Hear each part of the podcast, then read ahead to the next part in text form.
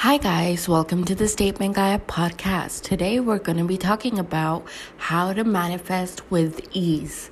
So, I just wanted to do a little chit chat update sesh before I get into the topic, and then we'll talk about how to manifest with ease.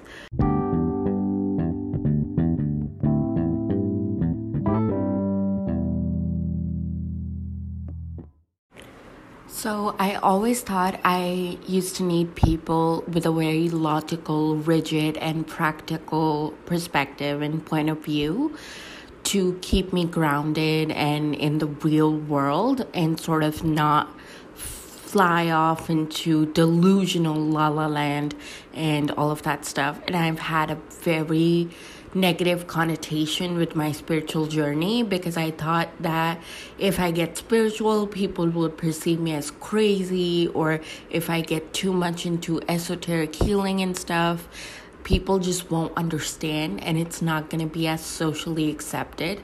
And I feel like souls like us who are inherently spiritual and sensitive and artistic and don't have their head like screwed on straight, but like are very intuitive based, you know?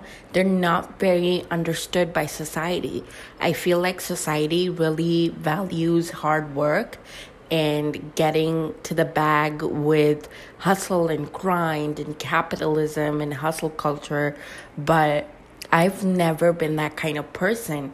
Of course, humans require structure and humans re- crave to have that kind of consistency and predictability in life. Like you were born, you go to school, then you go to college, and then you do all of this job and then you get married and then you find a retirement plan. And that's never been me. I feel like structure for some people is good, but like structure for me and authority and institutional places just keep me rigid and keep me in a box and I really like to be flexible and open-minded with my choices. So I feel like structure with me is like a prison. It like confines me into an area that I'm not comfortable expressing my creative expression or intuitive self. And I feel like I really need to cultivate a community of more open minded people because it's very, like, a very different thing, like esoteric healing and being into manifestation and all of that stuff has made me very isolated because not many people are going to be accepting of that, especially in this day and age of being in hookup culture and practicality and capitalism and hustle culture of like having to do the hard work to get to the bag. And it's like, no, like once you realize, once you open your mind to the possibility that other things exist out there that are inherently unknowable but you're just having that intuitive feeling and you learn to trust your gut, that's when you are more in alignment with a life of ease in how to manifest ease.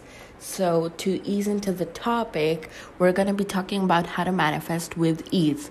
I think I saw Lynette Atkins post a video today about how to manifest with ease and she taught me a really valuable lesson. So I'm going to share that with you guys is that you need to imagine your future self and your past self and not imagine it with such a huge bridge and a huge gap. We see the process of getting to our future life or becoming our dream version of ourselves as such a far fetched idea. And the more time we take to step into and embody our future self, the more we disillusion ourselves with the fact that it's harder to achieve, it's gonna have a lot of obstacles and so many hard steps to take.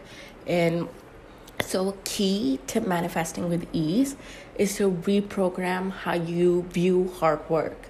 Like, hard work doesn't have to be this huge, like, um, getting results thing. Hard work doesn't have to be this huge, tedious, mundane process of showing up every day and then just getting to do your fitness journey or getting to embody your dream self or getting to the money. It doesn't have to be this hard, tedious process. Once you realize that um, and open yourself up to the possibility that you can attract things to you without doing anything just by having a positive mindset, that's when this starts working because belief does 90% of the job. So we assume most things in life. So, for example, if you're in college right now, how are you so sure that you will live long enough to utilize that college degree. It's because you're assuming you will lo- live long enough to utilize that college degree. So, everything about our life is an assumption. Our future planning, us trying to go abroad, us trying to plan future vacations, everything is an assumption that you will live long enough at the age of 50 to plan a retirement plan, to plan your savings, to get a college degree, to utilize it in the future. And it's like all this future planning is like all an assumption that you will live because you will, you have this blind faith that you will live. So everything is an assumption. So why don't we just assume the good? Why don't we just assume that something good is going to come our way and then we can be more in alignment and more practically operating in that sense of oh good things can happen to me. Because belief does 90% of the work. So if you assume oh i'm going to be successful in my business venture or i'm going to be successful in my fitness journey you have assumed that and belief has done 90% of the work so 10% of you is just showing up and trying to enjoy the tedious long process of showing up every day and um, not making that process very tedious. So, for example, if you're going on your fitness journey, uh, you have to make that long process fun and fulfilling you have to make that journey a soft journey. You have to make that journey the kind of journey that you're happy doing daily. It's not like a goal thing, it has to be like a day by day. I enjoy doing this, I enjoy fostering my growth, I enjoy cultivating being healthy and fit. So it shouldn't be about the goal because the goal post will be moving every single day. Once you become your dream self, your dream self will crave new goals and be craving to get aligned with the newer people as you get on that journey. So you need to understand that your goals will always be moving and shifting. Humans have an innate desire and yearning for new goals and desires, and they will never be satisfied. So, you don't have to focus on the goal, you just have to enjoy the process of getting there, which is exactly a great analogy for life is you don't have to get married or live in such a rigid structure. If you're a person who's intuitive like me, you just have to enjoy the process of becoming your dream self. And that is a great analogy for life.